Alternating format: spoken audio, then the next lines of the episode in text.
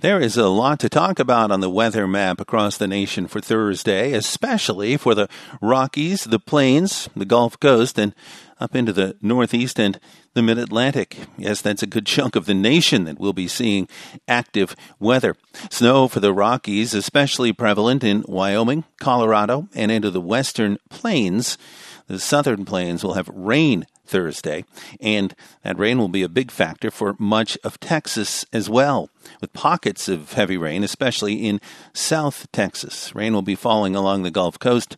Thursday from New Orleans to Jacksonville, coastal North Carolina and Virginia, rain, with rain likely too for most all of the Northeast, including New York State, Pennsylvania, and New Jersey. It's dry for the West Coast on Thursday. You'll find nice conditions from Los Angeles up to San Francisco. That's your national weather forecast. Mike Ellis, NBC News Radio.